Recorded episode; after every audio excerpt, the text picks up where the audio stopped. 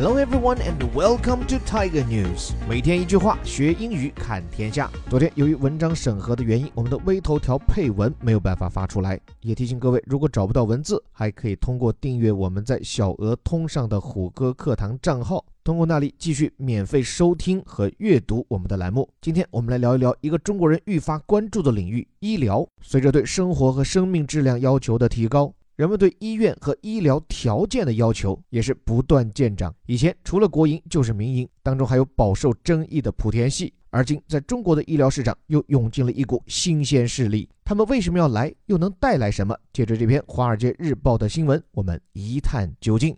U.S. hospital firms hungry to expand look to China，说美国的这些医院企业们急于扩张，瞄准了中国。这个标题被拆解的有点碎片化，给大家说说句式。注意，它是一个完整的句子。主语是 U.S. hospital firms，美国的医院公司。谓语动词在哪里？在后面这个 look 啊，他们朝向中国看。中间插入的这部分 hungry to expand，其实表示的是一种状态，就美国的这些公司处于急于扩张的状态。现在瞄准了中国，大家注意，首先这里说美国的医院，它后面跟的词叫 firm，means company or corporation，是公司的意思。这跟我们中国人对医院的刻板印象有出入。我们的医院多数至少在名义上，它是一个非商业性的机构，但是在美国乃至整个西方国家。有大量的私营医疗机构，那就是把医疗当生意做的。那这些医院公司、医院集团们现在处的状态叫 hungry to expand。hungry 是一个形容词，be hungry to do something 就表示急于，甚至处于一种饥渴的。这里所说的 be hungry to expand，急于扩张的状态。expand 动词，它的名词形式 expansion 表示的是扩张、延展。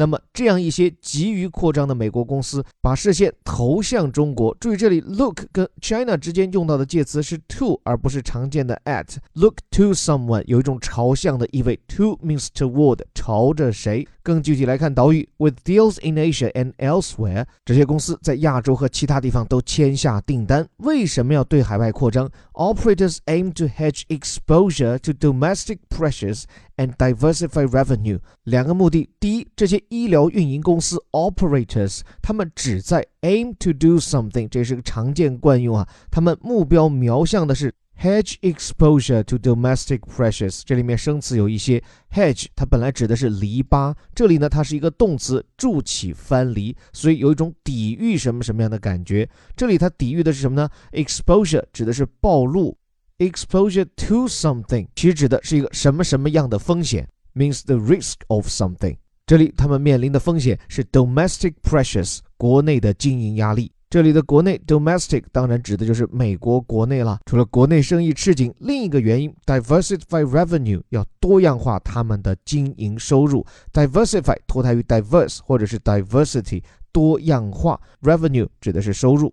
那么在这篇报道中，《华尔街日报》是站在美国企业的角度讲述他们如何进军海外，特别是中国市场。为什么现在这些美国医院到中国来了？以前为什么他们连国门都很难迈出？其实这篇报道就向我们介绍了，在这之前，美国的医院实在日子过得太舒服了。我自己前段时间还接触到一个材料，就美国人应该是全世界在医疗上最肯投入的民族，他们一年 GDP 的百分之十八，跟它相当的，比如说像其他的发达国家，医疗在 GDP 中的占比已经算够高的，也就不过是从百分之八点几到百分之十一点几之间。所以这就是美国人在医疗上太肯投钱了，而这些钱最终流向的一个是药厂，再一个就是医院嘛。所以《华尔街日报》也在这篇报道中指出，医疗行业，特别是这些医院企业。是美国企业在全球化布局中起步比较晚的行业，但是紧跟而来的一个问题，既然之前日子过那么好，为什么现在又想到要全球扩张？其实很重要的一点就是，美国现在的一些地方日子不好过了，比如美国的中部州，像什么俄亥俄呀、密歇根呀，此前是制造业比较集中的地区，但现在美国制造业整体萎靡，很多工厂关门，工人下岗，所以这个区域有一个得名叫 Rusted Belt。叫铁锈地带，那么经济的凋敝必然带来的就是人口的下降，而人口的下降对医院的影响是显而易见，因为生病这件事情是一个概率问题，你的人口基数少了，去看病的人自然就少，医院的收入也就受到影响，所以在美国的这些中部州的医疗集团现在纷纷把视线投向海外。当然，我们不能说美国经济整体崩盘，美国东部也是属于美国医疗资源很集中的地方，这里也有一批医疗集团。正如在岛屿中指出的。他们是为了让收入来源多样化，于是走出国门。那接下来很自然的，这些医院走出美国，究竟去到哪里呢？其实除了这里讲到的中国，美国医院的主要去向还包括英国，特别是伦敦的富人区，以及其他的欧洲城市，还有拉丁美洲。那么美国人现在开医院，为什么朝向中国？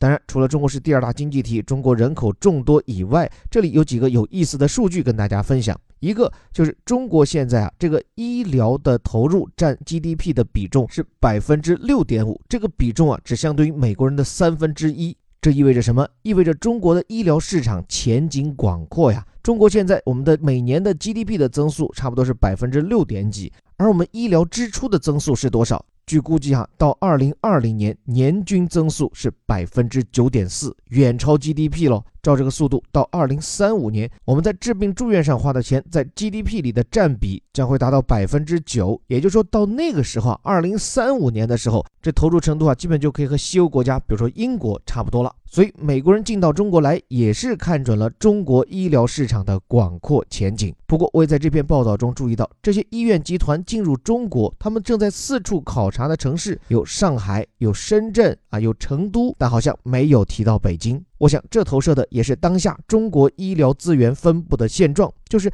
大量的优质医疗资源都集中在中国的一线城市，特别是北京。所以，这些外资的涌入，在一定程度上能够为北京以外的一二线城市提供优质医疗资源。但是，请注意哦，这依然只是中国的一二线城市，并且这些外资机构绝大多数也不被纳入医保体系。所以他们的服务对象也依然是高端人群，但即便这样，我觉得让外资医疗机构入华也几乎是一件百利而无一害的事情。因为首先，即便他们服务的是最顶尖的人群，但这一部分医疗资源恰恰是国内医疗体系中欠缺的。而且，让有钱人去到这些私立的高端机构，就能把更多的优质的公共医疗资源分配给更多的普罗大众。所以，这不仅是对有钱人，是对所有人来讲都是好事。并且这些机构来中国带来的是先进的管理经验、先进的医疗设备，这对他们在中国的合资方，也就是中国的本土医院以及那里的医生们，都是一个很好的取长补短的机会。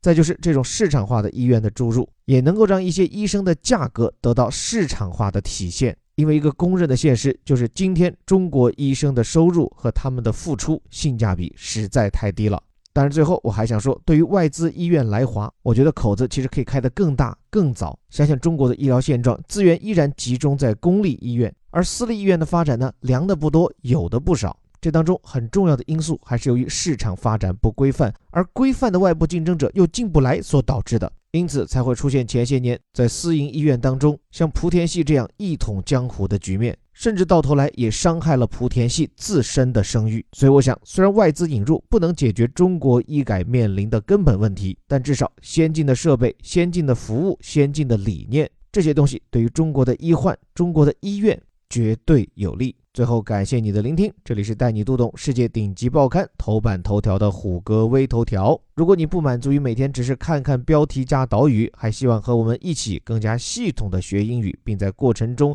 更好的看世界识中国，还可以关注和订阅我们的顶级外刊轻读课，免费试听可以关注我的公众号“在下林伯虎”和虎哥课堂。还是那句口号，我们每天一句话，学英语看天下。我是林伯虎，我们明天见。